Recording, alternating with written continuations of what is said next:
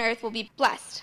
After God raised his servant, he sent him to you first to bless you by enabling each of, the, each of you to turn your evil ways.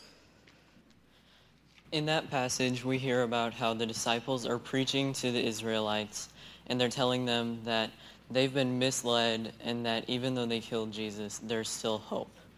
And they say this because they want to make sure everyone can know who God is, and they're filled with the Holy Spirit from the Pentecost. This is several days later, but they're still continuing what they were doing on the day of the Pentecost. And it shows how powerful the Holy Spirit is because it completely changed their lives and the lives of 5,000 other people on that day. And we also learned that they were telling them the leaders were the ones who were responsible for that, and how they told them that Jesus wasn't the Messiah and he was not who they were supposed to be following. And so the leaders weren't happy about that. They said, no, we did the right thing. And they actually threw them in jail. And so over that night in jail, they prayed. And once they got out, they went and told more people. And they just kept spreading the word and making sure everyone knew who God was. And even though not everyone accepted them, they continued being who they were and who the Holy Spirit wanted them to be. And because of that, they reached a lot more people than had they given up.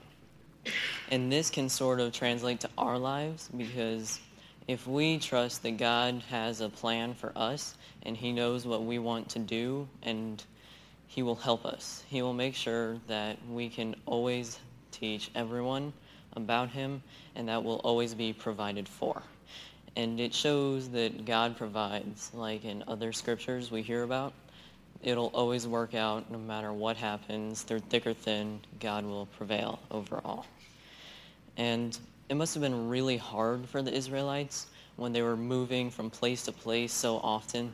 They didn't have a home they could go to or a church they could pray at. They had to make do with what they had, and what they had was the Holy Spirit. And so they would trust God, and they were just filled with it so much that they found comfort in the homes of those who believed, and they made sure that everyone they could reach were reached and that they knew who God was. And even though some people didn't listen, like we heard in that passage, that they said they were, as we heard in the skit, they said they were drunk or they got into the wine or whatever. And they said, Peter said, No, they're not drunk.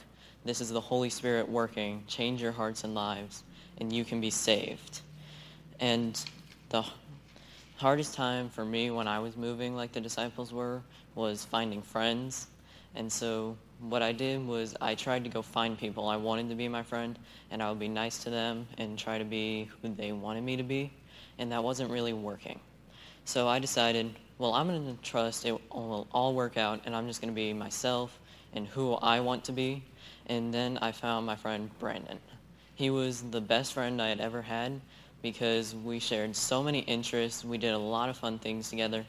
But I never would have found him had I been who other people wanted me to be because we were both so different from the image of what was popular and what was cool. And it just sort of showed me that what other people are doing or other people are saying is not always the right thing to do, and it's not really what God wants.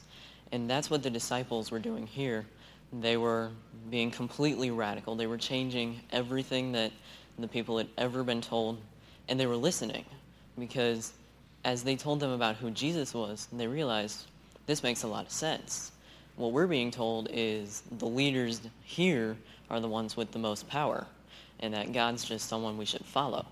But they were preaching God had all the power, and He would tell them exactly what they needed to do, and He would make sure that they were provided for. And that's a much better way to live and they realized that's the way god wants us to live. That's how he designed it. We should follow the disciples example because they were working as individuals. They did start the church but they didn't work in the church they went out from the church and as individuals they told everyone who god was and it was a part of their life if we can make that a part of our life, it would be amazing how many people we could bring here. Because they would love to see the Holy Spirit working through us. It's an amazingly powerful force, And it is the perfect way of getting people. It's how God designed it, and it's how He wants us to live. And we as a church did that with Worship Without Walls. It was a great thing to do, and we reached a lot of people and touched a lot of lives. And I know I was there, and I saw so many people were so happy that we were there. And it will be amazing if we could do it as individuals.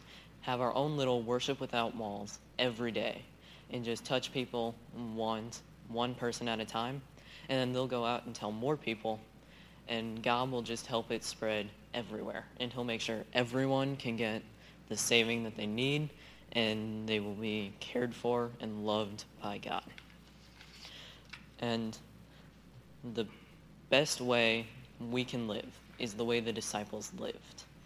They were going out completely selflessly, just making sure everyone heard the good news because they loved everyone the way God intended it to be they said, I love you. So I want you to get your saving, and I want you to be able to go to heaven. And they were helping a lot of people, and those people were thankful for it. They gained 5,000 people from the town of Israel, even though the leaders said, don't listen to them, they're bad people, and they threw them in jail.